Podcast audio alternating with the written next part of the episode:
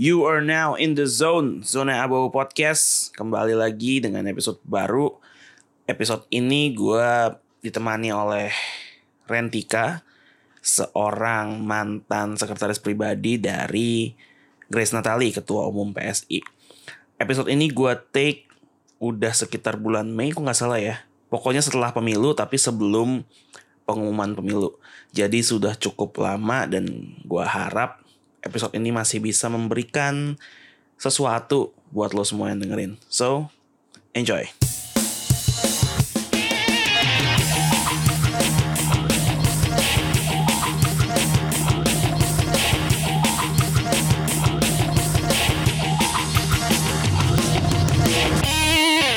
Selamat datang kembali di Zona Abu-Abu Podcast edisi spesial Sosok Abu-Abu. Hari ini gue bersama dengan Rentika, Oh, mantan sekretaris pribadinya dari sosok yang fenomenal. Sis Grace Natali, Ketua Umum Partai Solidaritas Indonesia. Halo Rentika, apa kabar? halo baik. Baik, eh, kesibukannya sekarang ngapain aja? Kalau Selepas sekarang- keluar dari PSI. Sekarang sih ya palingan eh, masih nyari-nyari pekerjaan baru sih. So far kayak bantuin nyokap juga dulu kan, kerjaan nyokap, bantuin kerjaan nyokap. Terus gitu sambil cari-cari kerjaan baru dan karena kemarin baru beli lensa baru. Oh, Jadi oke. kayak sekarang masih mau menambah ilmu fotografinya aja lagi. Soalnya kan sempat dilepaskan. Emang emang hobi fotografi ya? Iya, Oh, dari see, see. kuliah. Mungkin bisa coba-coba kayak mungkin ada event apa foto-foto gitu Boleh, boleh, untuk boleh. nambahin port- portfolio gitu kan. Boleh, boleh. Eh, Tika ini eh, sempat jadi sekprenya Sis Grace selama berapa lama? Kurang lebih tujuh setengah bulanan. Tujuh setengah bulan. Itu joinnya dari Eh, akhir Juli, akhir Juli, tanggal 24. akhir Juli tanggal 24. Itu 2018. Iya, 2018. 2018 sampai bulan apa? Eh, pertengahan Maret. pertengahan Maret. Nah, gue kemarin sempat ketemu Sis Grace juga karena karena ada Rentika nih kayak kemarin sempat ketemu ngobrol itu menjadi salah satu momen yang cukup apa ya cukup berkesan dan edukatif lah buat buat gue pribadi. Nah, Tika em, awalnya gimana sih bisa bisa jadi sekprinya Sis Grace? Karena eh, aku kenal sama kamu kan sebenarnya dari acara acara gereja sebenarnya kan. Terus tahu-tahu eh, kamu tiba-tiba aku oh, kok sama sama Sis Grace terus ternyata anaknya oh ternyata udah jadi sekretarisnya. Iya. Gimana sih? Tiba-tiba kan tiba-tiba gak Iya, sih kayaknya? tiba-tiba Nah, banget, tiba-tiba banget. Tiba-tiba bisa ada di posisi saat itu. Sebenarnya kalau diceritain agak gokil sih ya, karena jadi waktu itu kan ada undangan dari eh, undangan ke gereja gitu kan. Yap. Karena saya salah satu sekarang saya ketua pemuda jadi saya diutus sama majelis untuk menghadiri seminar itu gitu. Kan seminar kebangsaan. Dan kebetulan memang saya cukup tertarik dengan uh, dunia apa dunia-dunia uh, politik, Politik. terus kebangsaan gitu. Jadi kayak oke gitu. Ke sana lah sama beberapa teman waktu dari gereja ada sekitar lima orang termasuk penatua gitu kan. Terus pas lihat pertama nggak lihat siapa narasumbernya gitu. Di seminar oh nama seminarnya uh, peran pemuda dalam kebangsaan gitu. Wah tertarik gitu. Tapi sama sekali nggak ngeliat narasumber Oh, Oke gitu. oke. terus habis itu pas nyampe sana mulai bacalah narasumbernya. Ada dari NU dan salah satunya terus satunya lagi ketua umum PSI gitu. Terus pas baca namanya Grace Natali gitu. Kok kayaknya pernah inget nama ini gitu awalnya sama sekali gak ngeh bahkan nggak tahu soal PSI sama sekali gitu akhirnya uh, scrolling Instagram lah Instagram sendiri gitu nah ternyata tahun 2016 itu saya pernah wawancara dia waktu saya magang di SCTV Oh, I see. pernah I see, wawancara I see. nah udah akhirnya oh ini oh ini Grace Natal yang dulu pernah saya wawancara gitu kan Waktu itu PSI masih baru banget. baru banget itu ya. baru banget itu bener-bener baru ngerintis gitu Iya, kan iya. terus habis itu selesai seminar emang ruangannya kan dingin ya Yap. jadi pengen ke toilet gitu selesai seminar langsung ke toilet Beser. bener-bener dingin gitu kan habis itu Iya, iya. pas di toilet ketemu dia gitu Oke. terus karena kayak emang pernah emang sih itu kan tahun 2018 pernah ketemu dua tahun lalu mungkin dia juga udah lupa kan karena Yap. kan dia ketua umum pasti ketemu banyak orang Dengan keberanian dan sedikit so SKSD gitu. Negor lah gitu. Hai sis Grace gitu. Ingat saya nggak? Terus dia kayak bingung gitu siapa ya? oh sis ini. Terus kayak gila gue, gue malu gitu kan. So so so so PDKT apa? So so Oh my God. itu SKSD iya, iya. gitu. terus iya sih saya dulu magang di SCTV pernah wawancara sis Grace oh yang itu ya yang eh, pas ulang tahun eh, liputan 6 ya? Iya gitu. Oh, langsung dia langsung masih- inget gitu kan. Oh, Oh, iya inget inget biasa. inget gitu. Kamu kita ke- bahkan dia inget tempat wawancara kita ketemu gitu. Terus habis itu dia nanya-nanya oh kamu waktu itu magang? Iya terus sekarang udah lulus. Udah sih gitu. Kerja di mana? Oh belum sih sis. Baru baru lulus lima bulan yang lalu. Jadi sekarang kayak masih nyari-nyari kerjaan gitu. Wah kebetulan dong. Mau nggak jadi sekretaris saya? Wih langsung gila rezeki dari mana nih? Gitu. Waduh. perasaan semalam nonton dari perasaan semalam mimpi apaan? Tuh langsung dapet bener-bener kayak tiba-tiba toilet gitu ya? lagi di toilet kita cuma di siang bolong gitu kayak gila Oke. selama ini gue nyariin kerjaan gitu kan muter sana muter sini ternyata dapetnya di toilet. Tau gitu gak usah ke job street Ke toilet aja. iya bener. Setiap hari kan gitu kan ikut-ikut job street gini-gini. Tahu pas ke toilet langsung ditawarin kerjaan. Luar Gitu, langsung, biasa. mau sih mau banget gitu emang kenapa sekretarisnya sis yang sekarang? gitu kan. Dia bilang sekretarisnya yang sebelumnya itu lagi sekolah S2 jadi see, dia agak terpecah antara sedangkan dia kan butuhnya yang full time kan harus ngurusin dia dan segala keperluannya dia yang emang benar-benar dia seorang ketua umum gitu kan. Iya betul. Oh ya udah sih saya mau saya bisa full time gitu.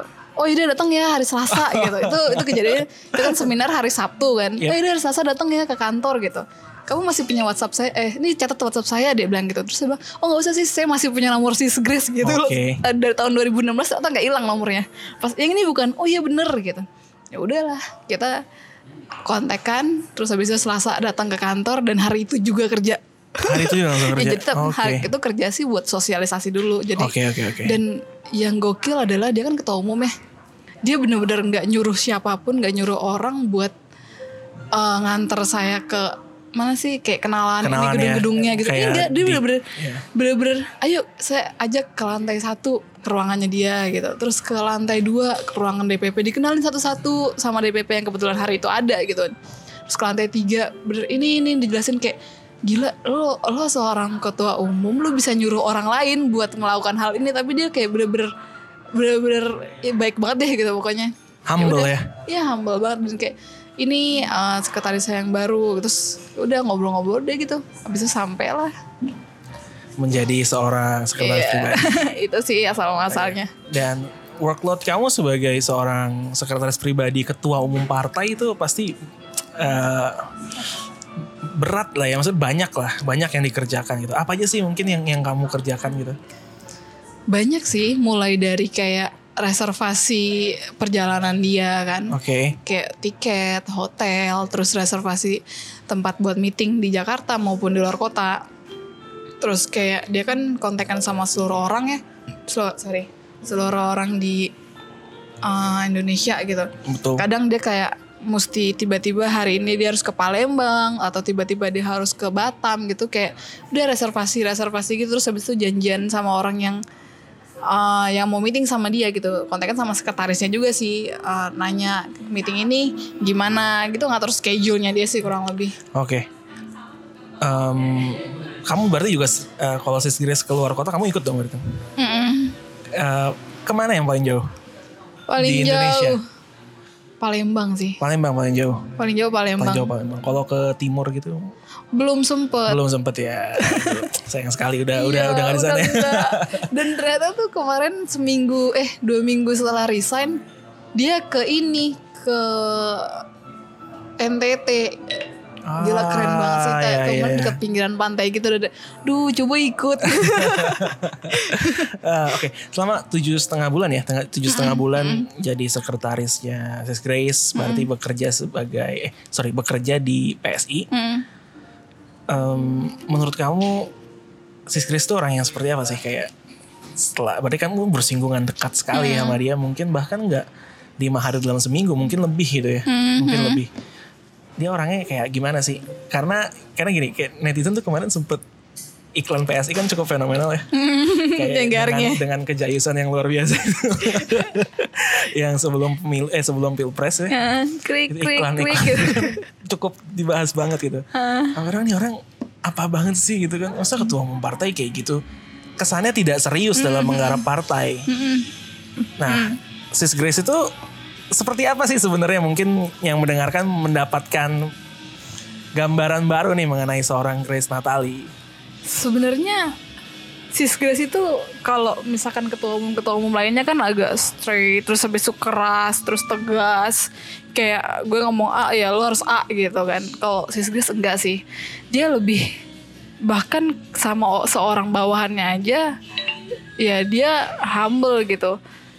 Eh kayak kayak saya deh gitu mungkin ada beberapa orang berpikir bahwa seorang Grace Natali sombong nih kan dia cantik Iya. terus uh, Smart. iya dia cantik pinter terus uh, terkenal gitu kayaknya dia bukan tipe orang yang gampang deketin deh Oke. Cuma salah banget sih karena selama saya jalan sama dia, siapa pun yang negor dia, dia baik banget sama semua orang gitu. Bahkan kalau ada yang minta foto, ayo ayo gitu silakan. Iya. Dia Kayak nggak mau nggak mau memisahkan diri. Bahkan ketika sama karyawannya pun ya itu di PSI kan panggilnya sis dan bro Iya, gitu sis kan. dan bro. Dan itu berlaku sama semua orang, even itu OB, security depan gitu atau uh, front office gitu. Pokoknya ya panggilnya sis dan bro gitu. Walaupun dia ketua umum dia nggak mau dipanggil ibu Iya, atau atau bu Grace gitu. Nggak mau dia mau sis gitu. Supaya apa? Supaya ya dekat gitu. Terjalin kedekatan, Heeh, betul. Pas kemarin ketemu dia juga memang ini sih emang diajak ngobrol tuh emang emang emang enak banget sebenarnya sih. Dan diajak ngobrolnya nggak yang selalu serius ya. Ketika bercanda-bercanda juga juga not a problem buat dia gitu. Ya selain humble mungkin ada lagi nggak? Atau mungkin apa sih yang yang kamu dan dia gini sih yang bikin aku salut adalah dia ini kan seorang istri ya dan seorang ibu dari dua anak juga Heeh. anaknya itu masih kecil-kecil umur terakhir umur 4 sama 2 tahun kan terus habis itu kayak ya ini masa-masa kampanye kemarin itu benar-benar titik darah penghabisannya dia gitu Iya, dia betul, betul. dia harus ninggalin keluarganya dulu sementara dia harus bolak-balik ke Palembang, ke Jawa Tengah, ke Jawa Barat, ke Jawa Timur gitu-gitu. Dia harus bolak-balik ngelakuin hal itu untuk ketemu banyak orang untuk meyakinkan bahwa PSI layak untuk dipilih gitu. Dan konsekuensinya adalah dia harus meninggalkan kedua anaknya gitu kan, meninggalkan tidak dan tidak memperhatikan perkembangan mereka tentunya. Dan itu kayak suatu hal yang membuat aku wow sih buat seorang ibu gitu. So, sebenarnya kalau misalkan dia mau, ya dia tinggal lele di di rumah juga Iya. dengan ngurus anaknya, suaminya juga bisa menafkahi dia gitu Iya, kan. iya. Dengan tapi dengan kegigihannya dia, dia ngerasa harus ada yang diubah untuk negara ini gitu. Ya dia harus ngelakuin hal ini. Ini suatu hal yang harus dibayar gitu. Betul. Suatu hal yang hebat juga gitu. Toh ap- apa ya? Suatu yang berharga nggak mungkin dibayar dengan murah kan. Dengan waktunya dia itu dia bener-bener- udah bener-bener mati-matian sih gitu. dia keluar dari zona nyaman untuk untuk fight for something that she believes in. Itu sih yang yang terlepas dari lu suka atau enggak sama PSI atau sejalan atau enggak dengan ideologi PSI salah satu hal yang harus kita semua pelajari adalah ya, dia dia berjuang untuk sesuatu yang dia percayai. Iya. dan oke tapi gini ini di luar di luar kiprah kamu sebagai seorang sekretaris ketua partai. Hmm. Em, kamu kan seorang anak muda nih ya? Masih muda kan? Masih muda kan? Masih 23. masih 23 seorang anak muda yang waktu itu tahun lalu berarti 22 ya. Yang ditawari menjadi sekretaris ketua partai. Hmm. apa yang membuat kamu memutuskan bahwa kamu oke di saat itu? Selain memang kamu punya keterangan terhadap politik tapi kan tidak semudah itu juga. Sebenarnya langsung mengiyakan oke gue mau kerja di partai gitu anak muda sekarang walaupun sudah meningkat tapi kita masih lihat banyak masih yang antipati terhadap politik nah kamu nih beda nih Hmm. mengiyakan kerja di partai gitu walaupun bukan sebagai eh, kader mungkin ya tapi apa yang membuat kamu menerima kerja di partai politik Gimana ya? Sebenarnya salah satunya adalah setelah mendengar seminar dia juga sih.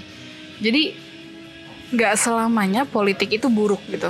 Sekarang banyak banget yang berpikir bahwa partai Oh, kemarin sempat ada survei gitu bahwa partai itu ada di paling uh, di peringkat paling akhir ketika so, sebuah lembaga mensurvei uh, apa ya kemarin mensurvei tingkat kepercayaan masyarakat. Oh, berarti masyarakat sang, setidak percaya itu terhadap partai. Iya, mereka Oke. sebegitu kekecewanya. Dia partai ini ada di bawah uh, di bawah tingkat kepercayaan kepada polisi. Bahkan polisi pun mempunyai angka angka yang rendah juga untuk masyarakat untuk ke tingkat apa Oke, kepercayaan oke. masyarakat DPR? gitu. Gimana? DPR? DPR juga rendah. DPR rendah juga ya.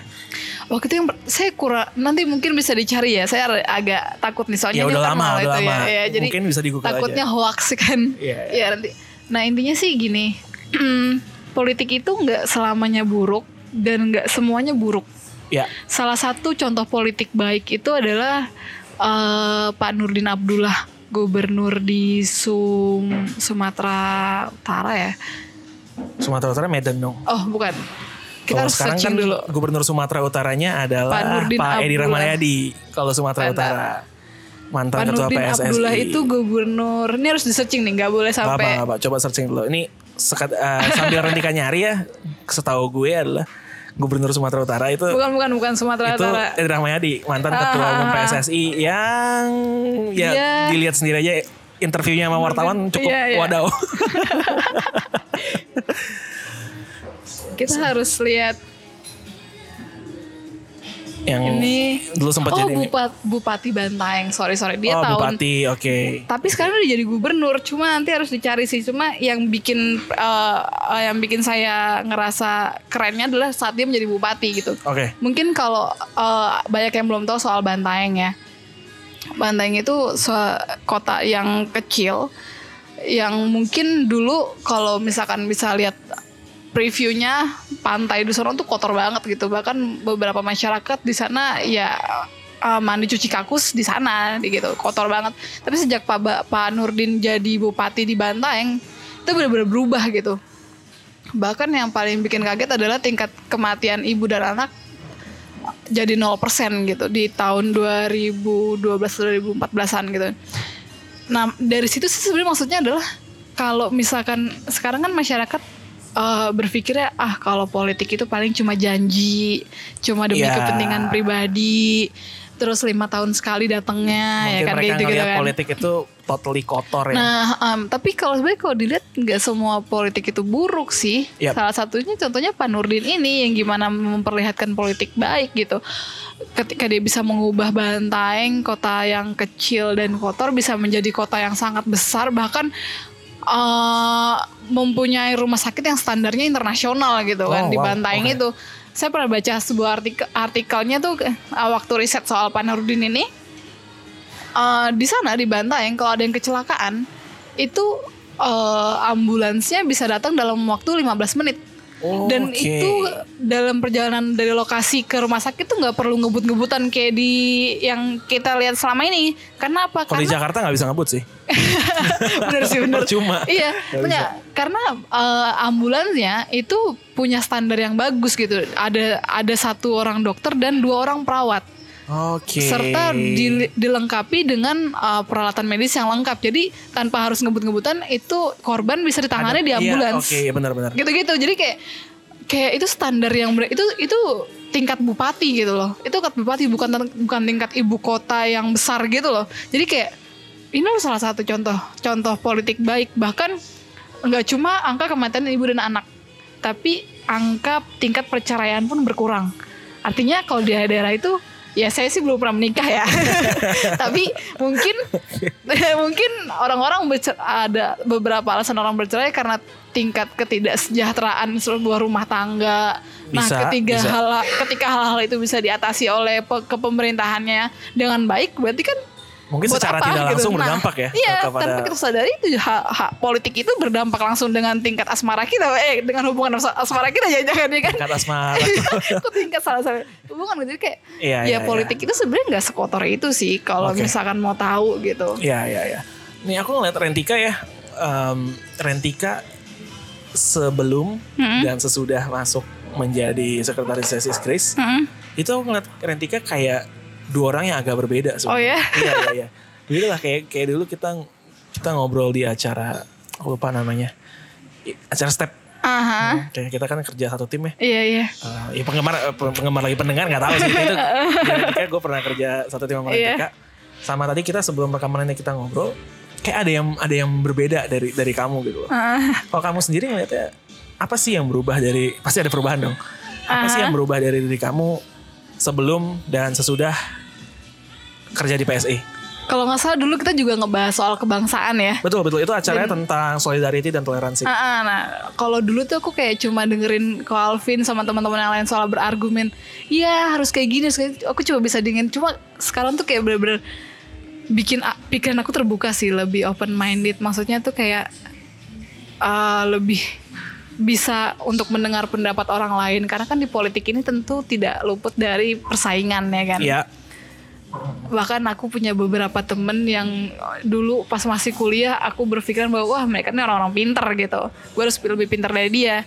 Dan ketika sekarang cuma kontekan di sosmed gitu orang-orang yang aku lihat pinter dulu itu punya men, eh maksudnya mendukung paslon yang bukan aku dukung. Jadi kayak dulu kan kalau misalkan masih Rentika yang dulu ya mungkin berpikir dih kok dia bodoh banget sih?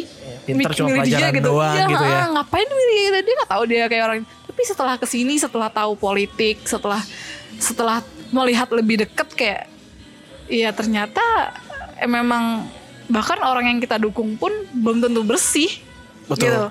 Belum tentu bersih 100% gitu. Bahkan orang yang tidak kita dukung belum tentu hitam sehitam itu gitu belum tentu sekotor itu juga gitu nyatanya emang ada plus minus yang memang layak untuk dipertimbangin sih Iya. jadi kayak kalau dulu mungkin ngelihat orang nggak sepemikiran langsung ngejudge bodoh gitu tapi sekarang ya lebih berpikir lebih lebih melihat plus minusnya tuh apa yang dilihat dari dia gitu-gitu sih Iya, zona abu-abu podcast ini memang kita punya tagline adalah hidup tuh bukan soal hitam dan putih. Jadi Asik. itu cocok banget tadi yang kamu bilang bahwa ya yang kita dukung tuh nggak selalu putih, nggak nggak nggak putih seutuhnya.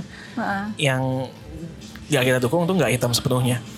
Ehm, sebenarnya sebenarnya kita ngomongin gini ya telat nggak sih? Kayak ini rekaman di take tanggal 21 ya, Satu. 21 Mei yang sebelum mana people power ya sebelum ada gerakan people power di Besok- Tamrin besok nih. Jadi KPU telah mengumumkan juga real count-nya hasil rekon sudah selesai dinyatakan Pak Joko Widodo menjadi Presiden presiden, lagi lima tahun ke depan kedua kalinya untuk lima tahun ke depan. Jadi ya sebenarnya ngomong kayak gini sebenarnya udah telat, tapi nggak apa.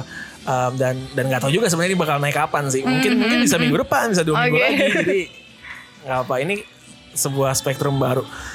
Um, nah, berarti kamu tadi ngomong bahwa kamu punya teman bersinggungan juga sama orang-orang yang berbeda, Hmm, berbeda pilihan sama kamu atau mungkin juga berbeda cara pandang, hmm. berbeda ideologi gitu kan. Um, dan itu nggak tahu ya, mungkin mungkin mungkin sering nggak sih frekuensi jauh lebih sering kan dibandingkan sering banget dibandingkan sebelum kamu terjun berkecimpung di di partai politik gitu. Ah, awalnya berbincang dengan orang yang beda Hmm, pasti nggak mudah. hmm. Awalnya gimana sih? Eh, apa yang kamu rasakan gitu berbincang sama orang yang beda Hmm. sampai sekarang ya kamu bisa bilang bahwa ya orang yang berbeda sama kita tuh sebenarnya nggak ada masalah kok berbeda gitu. Mhm. Kalau dulu kan mungkin karena dulu sering nemenin sis Grace meeting dari satu tempat ke tempat lain dan nyusul gitu kan kadang suka naik grab car gitu. Dulu tuh pas masih masa-masa kampanye gitu suka ngobrol sama supir grab car gitu. Suka ngobrol gitu eh, dan kayak mancing-mancing mancing-mancing jawaban gitu Bapak dukung siapa sih kan cuma nggak mungkin belak-belakan ya kan. Jadi kayak oh Bapak gimana lihat politik sekarang mancing gitu-gitu. banget ya. Iya, Gitu, oke. "Bapak ngeliat gimana oh oh iya gitu terus habis itu dari mulai cara bahasanya dia ntar kita tahu nih wah dia dukung 02 atau 01 nih kan gitu kan ya? iya iya itu kayak di situ mulai mulai bermain kata ya kan terus pernah ketemu kayak ada satu supir gitu dia bilang saya tuh dulu dukung banget mbak. Pas eh, lima tahun yang lalu dukung 01 pak mbak gitu. Terus kenapa sekarang dukung juga nggak pak? Enggak loh mbak. Emang kenapa? Gitu. Gimana saya mau dukung mbak? Orang tanah yang saya pertahanin aja tiba-tiba dijadi diambil karena sesuatu hal gitu. Karena kebijakan dia yang baru waktu dia jadi presiden gitu. Akhirnya saya harus merelakan tanah saya gitu gitu terus aku yang pertama kayak melihat dari sisi mata dia, dia kan punya tanah warisan yang entah itu sah atau enggak. Harusnya sebuah tanah berarti harus memiliki sertifikat dong. Nggak tahu gimana caranya kok itu tanah bisa pindah tangan. Aku nggak tahu ceritanya sedetail itu sih. Intinya dia bilang karena karena kebijakan si Pak Presiden akhirnya dia harus kehilangan tanah itu gitu.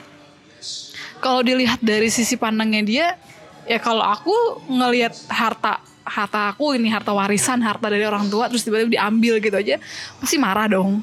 Iya. cuma eh, pasti kan selain itu nggak mungkin pemerintah ngambil tanah orang gitu aja. Pasti ada kebijakan-kebijakan yang memang mungkin itu tanah emang tanah pemerintah atau bagaimana atau sengketa gitu kan kita nggak ada yang tahu.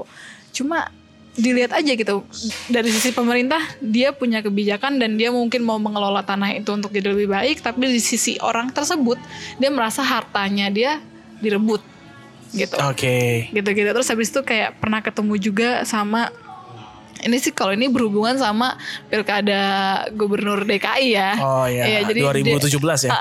dia Oke. dia bilang dia salah satu pendukung uh, ulama yang saat ini sedang hilang. dia dulu katanya katanya dia dulu pendukungnya banget gitu. Ah dia pokoknya nyuruh apa saya turutin mbak. Dia minta saya eh, minta kita kumpul di mana untuk demo saya turutin gitu.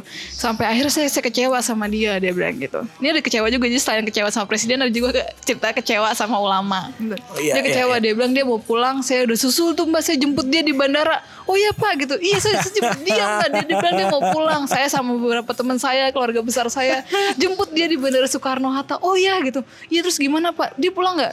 Ya buktinya sekarang dia nggak ada mbak di Jakarta dia bilang gitu. Wah berarti ingkar janji dong pak gitu kan. Iya mbak makanya itu saya udah kecewa lah sama dia. Oh, jadi bapak kecewa cuma gara-gara dia nggak jadi balik pak Iya, saya kecewa. Makanya udah udahlah saya bodo amat sekarang sama politik sekarang gitu. Nah, di situ udah mulai Hmm, iya, udah iya, tahu iya, kan iya. wah nih target obrolan gue dia goyah nih. Terus kayak ngobrol-ngobrol gitu, dijerumuskan lah.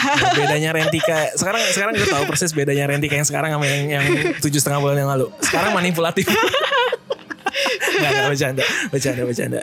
Em, nah ini menarik kayak ini sih, kayak ada orang-orang yang yang ternyata kalau kita nggak ngobrol sama mereka gitu, kita nggak tahu sebenarnya. Mm-mm. Eh, kamu ngeliatnya gitu gak sih? Mungkin kalau kita cuma ngobrol sama yang sepaham sama kita, Mm-mm.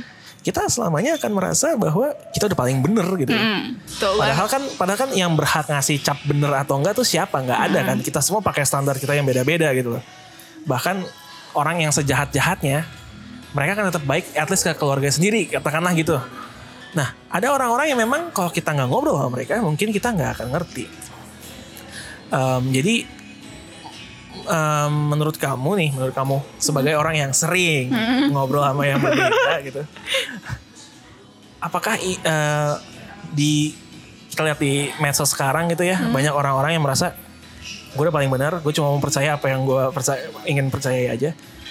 Ini penting gak sih dilakukan untuk terutama untuk kita ya yang sangkatan kita nih anak-anak muda Hmm. untuk berdialog sama mereka yang beda Penting sih. penting Penting sih. Maksudnya gimana ya?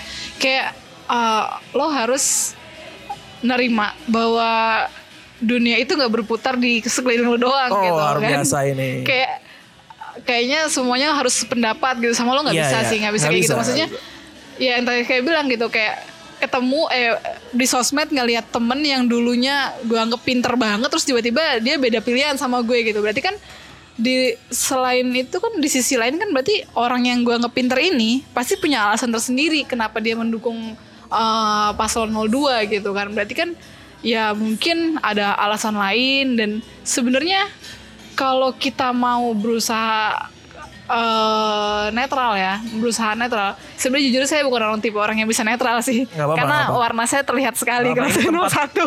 Ini kan zona Bobo Podcast saya selalu bilangnya ini adalah tempat persilangan perspektif. Jadi semakin siap. kuat perspektif seseorang ke kiri atau kanan semakin bagus sebenarnya. ya, gitu. ya sebenarnya kalau misalkan mau dilihat gitu, gimana ya? Eh, duh kok tiba-tiba lupa pengen ngomong apa? Ini gara-gara lagunya nih kayaknya. Lagunya terlalu heboh nih. Mungkin kayak lain kali kita kalau bikin rekaman nggak boleh di restoran Jepang. Satu lagunya terlalu heboh. Kedua ya suka kalau ada yang masuk ya rasanya gitu gitu mengganggu nih. Jadi buat para pendengar nih kalau audionya agak-agak banyak noise Lagu-lagu. ya mohon maaf aja ya. Mohon maaf, mohon maaf. iya jadi kayak Udah inget iya, balik balik balik ke Oke. misalkan kenapa kita harus ber- berbincang sama orang yang berbeda pendapat sama kita ya tadi ya ya itu penting sih maksudnya gimana ya kita bisa melihat pendapat orang lain Yap. yang sama-sama logikanya jalan nih Ah, jangan oke. berdebat sama orang yang logikanya udah jelas-jelas gak udah jelas-jelas mentok gitu Ya, jadi jadi berdebat sama yang eh, berdialog sama yang beda sih boleh. Ah, ah, Asal pakai logika nah sama ya ya. logikanya terus jalan juga jadi ketika dia ketika kita berdebat kita bisa menemukan alasan lain kayak Ya. yang make sense gitu maksudnya oh jelas pantas saja dia ngedukung dia eh, eh, si temen gue ngedukung dia nih karena memang eh, kata-kata atau program-program dia lebih masuk logika ketimbang apa yang gue dukung gitu dan sebenarnya aku sebagai pendukung 01 gitu Wah. Eh, jadi Kamu adalah orang pertama di podcast ini yang Oke. terang-terangan menyebutkan afiliasi kepada Iya, iya dong, jelas dong, udah bangga ceritanya.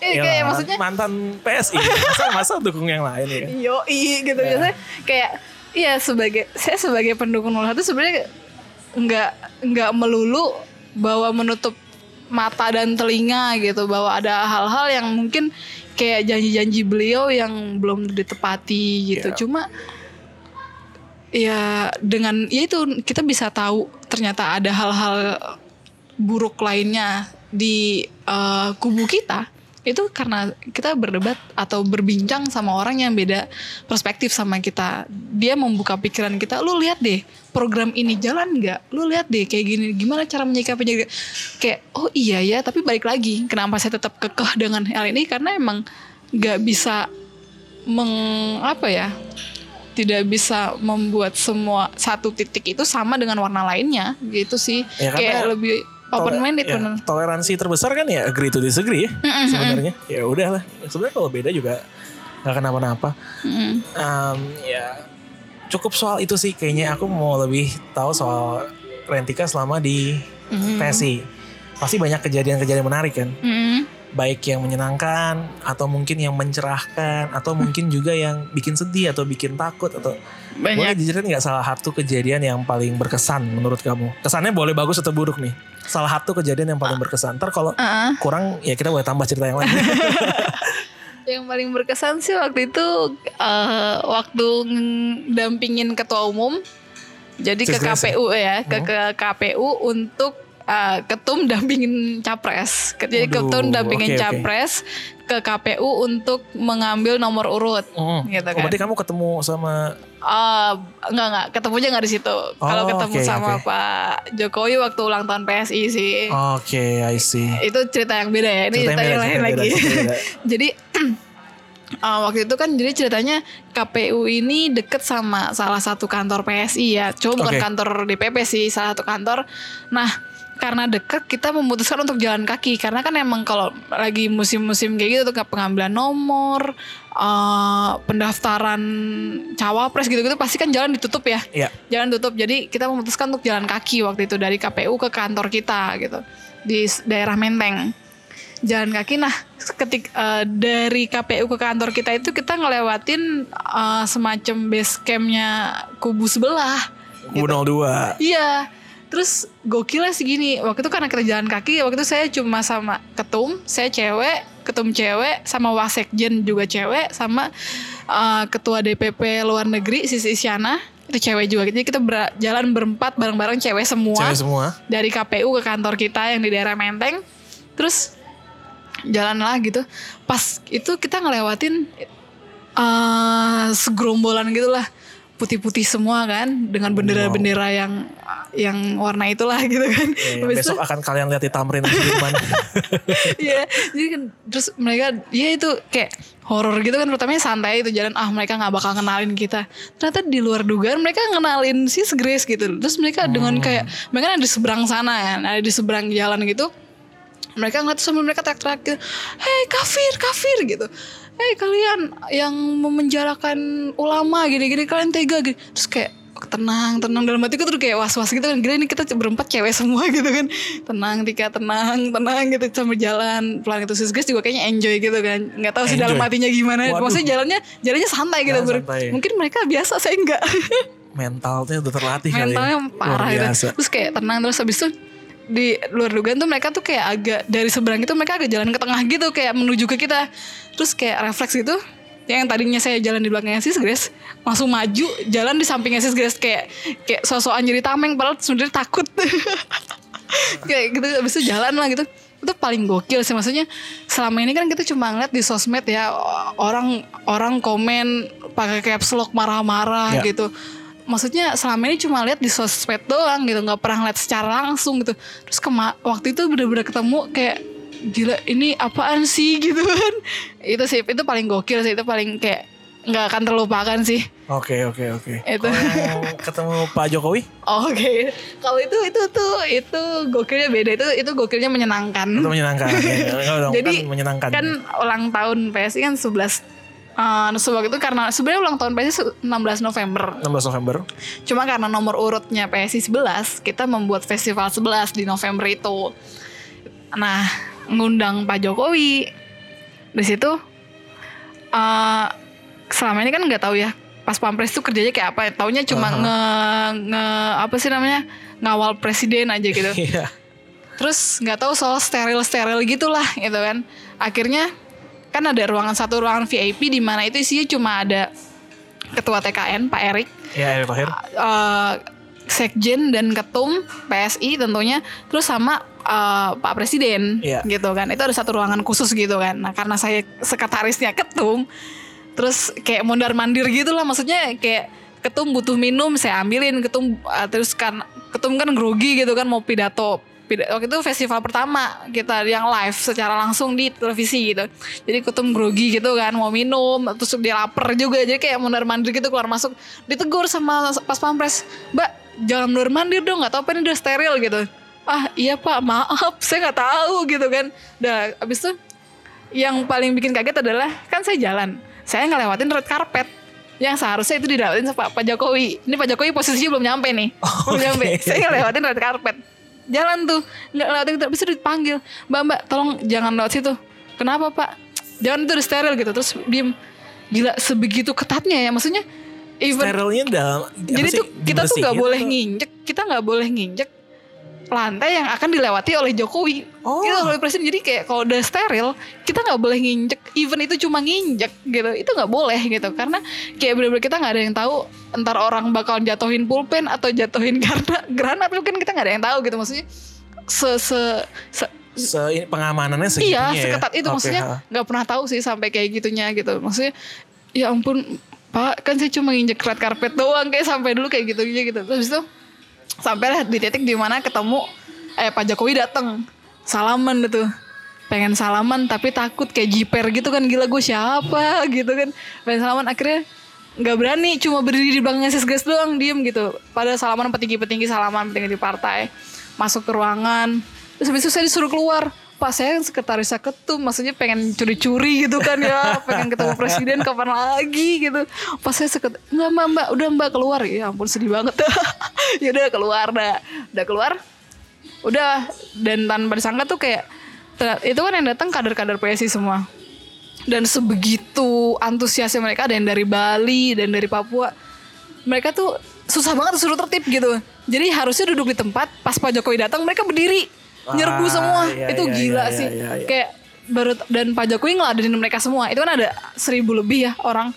Diladenin satu diladenin bener-bener diladenin kayak ya ampun Pak Bapak nggak takut apa kecakar saya aja kecakar berapa kali gitu kan.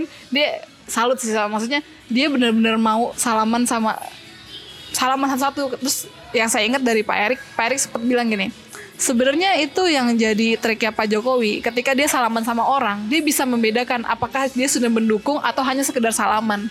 Dan ternyata bener-bener kayak itu penilaian tersendiri sih gitu. Itu gokil sih gitu. Emang dibalik Pak Jokowi yang se apa ya setulus itu emang pengalaman nggak bisa bohong ya. Iya dia kayak dia tuh bisa dengan salaman doang. Dia dia bisa tahu oh dia sudah kedukung saya salaman ini oh dia cuma minta salaman jadi kan dia bisa bedain mana yang orang yang benar-benar dukung dia mana yang enggak gitu Kalau di PSI harusnya dukung semua dong. ya harusnya Harusnya, harusnya. kan sekjen juga pernah tuh ngeluarin pemerintah eh, ngeluarin perintah kan siapa yang menduk yang tidak mendukung 02 boleh keluar dari Tidak mendukung 02. eh yang mendukung yang mendukung 02 sorry sorry sorry Oh, yang mendukung iya. 02 boleh keluar dari partai wah itu oke itu langsung oke, oke, oke. dari sekjen Menarik, sendiri menarik, menarik, menarik. Eh, gimana sih Pak Jokowi? Kalau orang kan katanya bisa. "Ih, auranya gini." gimana sih gimana maksudnya? Gue belum pernah, pernah- belum pernah ngelihat langsung pun sebenarnya belum pernah sih mungkin Pak Jokowi. lebih kerenan keluar auranya kalau ketemu artis kali ya karena bener-bener kayak bener-bener kayak kayak bukan presiden bener-bener kayak bukan presiden gitu Bapak-bapak biasa. Iya aja. cuma kayak bapak-bapak kurus ja, kurus ya segitu tingginya semampai yang cuma cengar cengir sama orang maksudnya nggak ada aura-aura presidennya deh maksudnya wah gila se sebegitu Tapi kamu terintimidasi tuh gak berani salaman? iya nggak tahu deh depannya dia waktu itu pakai kaos doang kan nggak pakai jas kan pakai kaos doang kayak Emang sesantai itu ya? Iya Jokowi? sesantai itu maksudnya. Ah. terus apalagi kan waktu itu beliau emang waktu itu kebetulan di hari itu kalau saya baca schedule-nya beliau beliau itu dari Bandung Ya. abis belusukan di Bandung agak lama dan udah dikhawatirkan telat gitu sempat ditanya bapak mau nggak pakai eh, kayak apa sih kalau misalkan 01 eh RI 1 berarti kan harusnya ada jalur khusus gitu lah intinya kan kayak ada pengawalan dengan bunyi sirena-sirena gitu kan yang intinya Iya, bisa iya, iya, iya. bisa menghindari macet tapi dia nggak mau bilang iya. udahlah jalur biasa aja gitu se Itu ya pernah kalau- sering denger sih kayak Pak Jokowi kalau gitu-gitu gak mau. Iya, dia nggak mau kan maksudnya itu udah biasa lah maksudnya kayak dulu kan cuma taunya di media sosial. Iya, ini Kayak sekarang benar-benar kayak ngeliat oke dia emang sebegitu humble-nya, sebegitu rendah merendahkannya gitu kan. Jadi kayak ya, gue nggak bisa nggak ada alasan deh buat pindah ke hati lain gitu. luar biasa. Tapi ntar pasti pindah ke lain hati dong. ya mu- kan 2024 2024 udah nggak dia. udah nggak Jokowi lagi. Udah bukan dia lagi. Iya, iya. Tapi harus nyari-nyari nih. Nyari-nyari kita ya nanti seru lah itu 2024 itu kalau dibahas ntar harus episode sendiri tuh biasanya. Iya.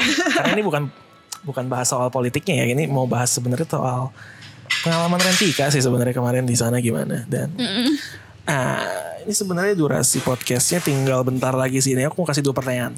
Oke. Dua pertanyaan terakhir. Satu yang serius, satu yang nggak gitu serius. Oke. Oke, mau yang mana dulu? Yang serius dulu kali ya. Jadi yang gak seriusnya buat penutupan. Oke. Emang biasa kalau broadcast gitu tuh udah tahu kira-kira yang buat buat closing bagus yang mana. yang seriusnya ini. em, dari acara kita yang waktu itu tuh yang yang tadi udah kita sebut step sampai sekarang aku masih menemukan banyak sekali anak muda yang aku kenal yang masih sangat tutup mata soal politik. Mm-mm. Pilihan politik mereka ya nyoblos, nyoblos sih nyoblos gitu. Mm-mm. pilpres doang gitu loh kayak di pileg di uh, pemilihan DPR, DPRD, D- DPD mereka benar-benar tidak mengetahui siapa pun Hmm. dan tidak berniat mencari tahu siapa pun. Kalau pilpres beda cerita lah mereka pasti tahu dari media dari mana pun. Nah masih banyak sekali yang antipati total gitu. Padahal ya, ya mungkin mereka mikirnya itu tidak berpengaruh langsung pada kehidupan mereka ya. Padahal eh, secara tidak mereka sadari itu berpengaruh loh. Kayak polisi-polisi ya, katakanlah mereka orang kantoran ya, polisi di kontrak mereka yang ngatur siapa sih? Depnaker. Depnaker hubungannya apa? Hubungan hubung- keputusan politis. Baliknya ke politik gitu. Eh, menurut kamu nih apa yang bisa kamu sampaikan ke teman-teman eh, yang masih segitu antipati terhadap politik untuk mau lebih buka mata mereka lah. Bukan harus ahli banget, bukan. Bukan harus terjun seperti yang pernah kamu lakukan, bukan juga. Seenggaknya untuk mau tahu terhadap perkembangan politik di Indonesia. Sebenarnya itu sih yang jadi problem kita sekarang gitu. Maksudnya eh, politisi-politisi kita sekarang ini udah banyak banget yang tua-tua gitu. Udah waktunya milenial sekarang bergerak. Entah itu dia bergerak dari LSM atau bergerak langsung jadi eh, masuk ke partai atau gimana gimana. Sebenarnya gimana ya? Yang tadi Calvin bilang kalau misalkan sebenarnya yang berkesinambung berkesinambungan langsung sama kehidupan kita itu ya DPR MPR gitu. Iya. Mereka yang membuat peraturan-peraturan, kebijakan-kebijakan uh, un- dan undang-undang lainnya gitu. Sekarang sebenarnya kalau misalkan kita nggak mau mengikuti perkembangannya mereka atau antipati terus kayak ah udahlah mereka mau bikin keluarin undang-undang apa juga hidup lu gue gini-gini aja salah sebenarnya Salah. salah Tapi kan banyak yang tidak menyadari itu. nah Tadi sebelum sebelum kita mulai rekaman nih yang kamu Hah? bilang banyak yang milih caleg di desa-desa gitu ya karena Hmm. dikasih sembako. nah Itu mungkin mereka merasa oh ini berhubungan langsung sama gue nih dia baik sama gue soalnya gue Hmm. dikasih benda langsung. mm, Tapi kalau kita yang di kota kan sebenarnya udah lebih minim. Hmm. Jadi mereka mungkin merasa tidak langsung bersinggungan gitu. Sebenarnya kan salah tapi kan maksudnya tidak seperti itu. itu sebenarnya harus dari dari hati dan pikiran langsung sih ya Waduh, karena berat nih. karena gini jadi ketika dia tidak memiliki benar sih ketika dia tidak memiliki pengalaman secara langsung dia tidak akan tertarik dengan hal itu Iya, gitu iya, kan iya. tapi coba untuk eh, coba deh kalau emang nggak eh kalau emang nggak nyaman ya udah nggak usah diterusin gitu nantinya coba dulu untuk ngelihat kebijakan apa yang paling deket sama kehidupannya dia entah Oke, itu kebijakan kebijakan tentang eh, lalu lintas misalkan Yep. atau kebijakan tentang eh kewirausahaan kan banyak nih pemuda-pemuda sekarang yang Entrepreneur. Oh, entrepreneur gitu kan maksudnya coba lihat terus atau kebijakan-kebijakan tentang barang import gitu-gitu Yap, yap. kan itu kan itu kan berkesinambungan berkesinambungan langsung dong harusnya kan gitu maksudnya dilihat pajaknya seberapa jauh ada yang ada yang aneh atau enggak terus kayak mulai mulai harusnya sih mulai ngerasa terganggu ya ketika mendengar berita bahwa ada segerombolan atau ratusan DPR yang tidak masuk dalam rapat paripurna atau eh, saat melihat berita tentang beberapa anggota tidur saat rapat harusnya dia merasa terganggu gitu karena Iya iya iya. ini tuh mereka digaji pakai duit lo gitu. Yap. Mereka digaji pakai pajak yang lo bayar. Lo punya, lo kerja pasti lo punya NPWP. Yap. NPWP lo itu, ya itu pajak lo buat ngebayar mereka Iya, ratusan iya, iya. juta. Mereka dapat per tahun ratusan juta. Itu gajinya di atas lo sendiri. Dan kalau lo nggak mau, dan lo kalau lo antipati terus, ya mereka akan terus-terusan leye-leye dengan pekerjaan mereka dapat uang banyak tanpa memikirkan keadaan lo yang ada di bawah ini gitu. Dan kalau orang bilang ah udahlah mau siapa MPR tetap aja gue bakal susah gue tetap aja tetap aja gue bakal kayak gini-gini aja. Lo salah gitu. Maksudnya lo harus lo harus coba untuk lihat bahwa DPR MPR ini cukup deket sama kehidupan lo sehari-hari gitu deket banget gitu. Deket- deket deket sekali. banget semua kebijakannya dia itu mengatur hidup lo di dunia ini gitu. Hidup lo di negara ini sorry sorry. Hidup lo di negara ini gitu kan. Iya, iya, ya iya. gue lebay banget kalau dunia kan. Ya di negara ini gitu kehidupan. Ya gitu sih maksudnya kalau dibilang saran untuk supaya nggak antipati ya itu sih maksudnya mencoba untuk lihat lihat ya, apa aja deh. Misalnya lu lagi lu kerja apa entrepreneur? Coba lu lihat kebijakan barang kebijakan pajak barang yang lu jual. Kayak gimana? Menurut lu make sense nggak? Pasti kan ketika lu usaha lu harusnya sekolah tentang apalah itu tentang ekonomi atau apa harusnya lu tahu dong yang seharusnya seperti apa. Kayak kayak saya sekarang. Saya dulu kuliah broadcast. Yang saya tahu bahwa eh, yang saya tahu ada saya dulu pernah belajar tentang eh, apa ya hukum tentang hukum sebuah media gitu yang saya tahu adalah satu orang hanya boleh memiliki satu media Iya. tapi nyatanya ada berapa ada berapa beberapa orang pengusaha-pengusaha besar itu punya berapa media Em, kayak aduh sebut kayak sebut kayak ada di TKN kayak ada soalnya. warna ada ada warna ya itu juga sih maksudnya itu dia tuh yang kayak enggak Ya. selamanya yang kita dukung putih banget Ya, kan ya, maksudnya ada kayak iya kayak maksudnya ada beberapa orang yang punya bahkan punya media media televisi tiga terus abis media televisi media cetaknya juga, cetak ada ada, online me- juga. Iya, padahal undang-undang sebenarnya sudah eh, sudah menetapkan bahwa satu orang hanya boleh punya satu media Oke, nah itu kan artinya di di gedung hijau sana nih yang yang gedungnya kayak gunung itu Ya. gitu kan harusnya kan berarti ada sebuah permainan dong kenapa dia bisa punya banyak media gitu sedangkan undang-undang sudah menjelaskan berarti kan itu tuh yang maksudnya kayak kalau lo broadcast ya coba lo lihat undang-undang tentang broadcast kalau lo pengusaha lo lihat undang-undang kayak gitu-gitu sih maksudnya itu sih Ya jadi jadi kayak si Pan, Panji Pragiwaksono pernah ngomong kayak gini. Sebenarnya kita biarkan aja setiap anak muda punya ketertarikan terhadap sesuatu, nanti mereka punya ketertarikan mereka akan concern, hmm. akan care terhadap soal itu. Hmm. Kayak contoh mungkin ada teman kita yang suka diving misalnya, dia punya ketertarikan terhadap terumbu karang, terus dia akan concern terhadap pelestarian terumbu karang, dan kemudian dia akan menyadari bahwa semua eh, pelestarian terumbu karang yang dia resahkan akan kembali ke Yang mengatur politik, itu. keputusan politis. Di situ mungkin dia baru akan nyadar, berarti untuk ini gue nggak boleh buta terhadap politik. Mungkin kayak gitu kali ya mungkin. Iya. Iya sih maksudnya dan satu hal sih yang saya pengen ajak ke teman-teman yang itu tadi balik ke tadi coba mulai resah, mulai terganggu dengan berita-berita kalau kita nemuin berita eh, jumlah anggota DPR MPR di di parlemen sana harusnya ada 575. Jadi kalau yang masuk rapat cuma ada 190, itu artinya ada ratusan lain yang tidak masuk. Kita harus mulai terganggu gitu. Jangan ah udah biasa. Ah udah biasa. Please please kita harus sebagai milenial kita harus terganggu dengan begitu. Kita bisa membuat apa ya sebuah sebuah gangguan sih di parlemen sana. Dengan tuntutan-tuntutan kita toh juga nggak menutup ke- nggak menutup kemungkinan bahwa apa yang kita tuntut di sosmed nanti gitu itu akan menjadi sebuah concern juga buat mereka. Dan mungkin itu akan mem- memicu mereka untuk berubah lebih baik gitu. Iya, itu iya, sih. iya. Ya kita kalau karyawan kita nggak masuk aja Ah. pasti bos kita nyariin, Nah, pasti bos kita marah. iya. Ini kita bosnya nih, masa wakil wakil kita yang udah kita gaji iya kita dia biarin tahu terus ke mana gitu selama bertahun-tahun. Iya betul itu sih Ya. Nah pertanyaan kedua, pertanyaan terakhir, pertanyaan Oke. terakhir di episode ini karena waktu kita sudah mau habis. Pertanyaannya sebenarnya, em, kamu kan udah udah nggak di PSI dong pada sekarang kan, Mm-hmm. udah nggak di PSI. Aku mau tanya pendapat jujur kamu nih Hmm. soal iklannya Sis Grace gimana sih? waktu itu gokil sih Buah-buah apa yang pisang itu, aduh. makan ketoprak pakai nasi ya Makan kenapa pakai nasi itu luar biasa. Tapi ada, tapi ada. ada Tapi ada yang melakukan? Pendapat jujur kamu soal iklan-iklan itu apa sih? Ah, Iklan-iklannya kan cukup wadaw. Iya, iya. itu tuh sebenarnya gimana ya? Waktu jadi kan itu emang keputusan DPP ya, Iya. keputusan ke-9 DPP untuk membuat sebuah membuat sebuah iklan yang aneh itu. Mhm.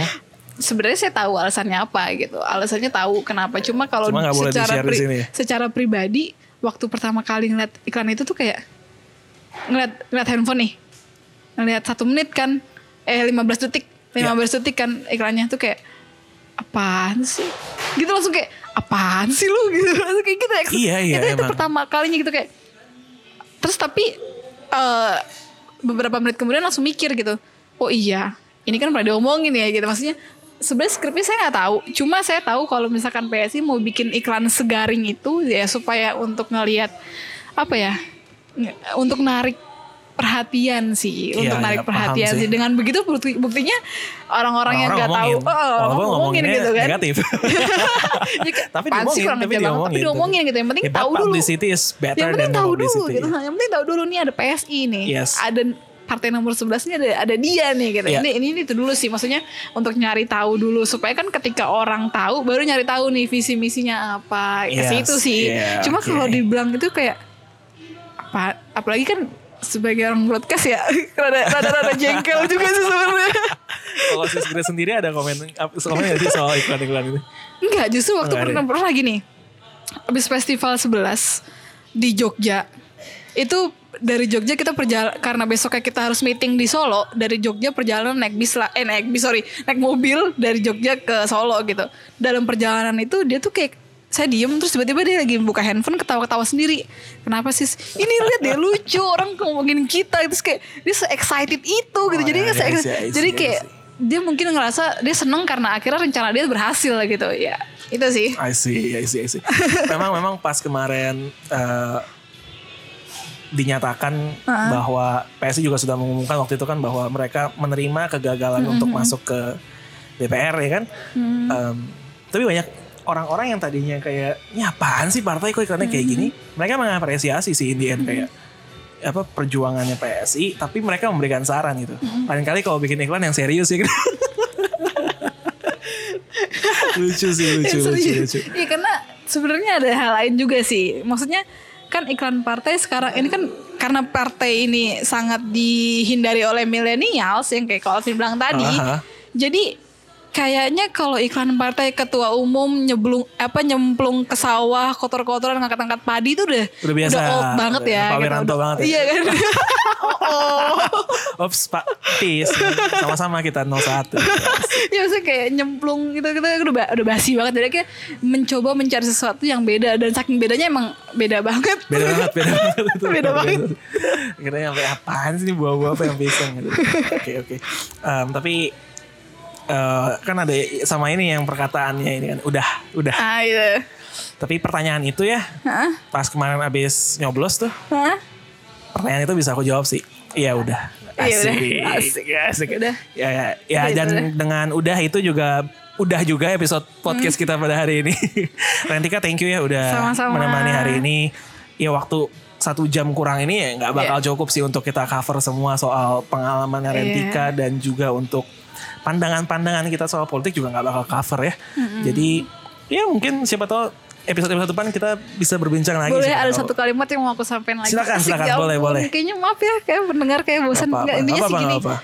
eh, ini kan periode baru ya pasti ada janji-janji politik yang kemarin-kemarin di diumbar mungkin oleh caleg mungkin oleh eh, paslon capres sendiri gitu Eh, ketika kalian mencoba untuk menagih janji itu ada satu hal yang mesti diingat bahwa manusia itu nggak sempurna Oke, ada beberapa pertimbangan yang mungkin kita nggak akan ngerti gitu. iya. Mungkin kok ini katanya eh, nggak bakal import, kok ini import, eh kok ini import gitu sorry, kok ini import gitu. Ya mungkin kalian harus open minded, coba untuk cari tahu lebih dalam apa yang menjadi alasan kebijakan itu berubah gitu. Jadi maksudnya ya itulah.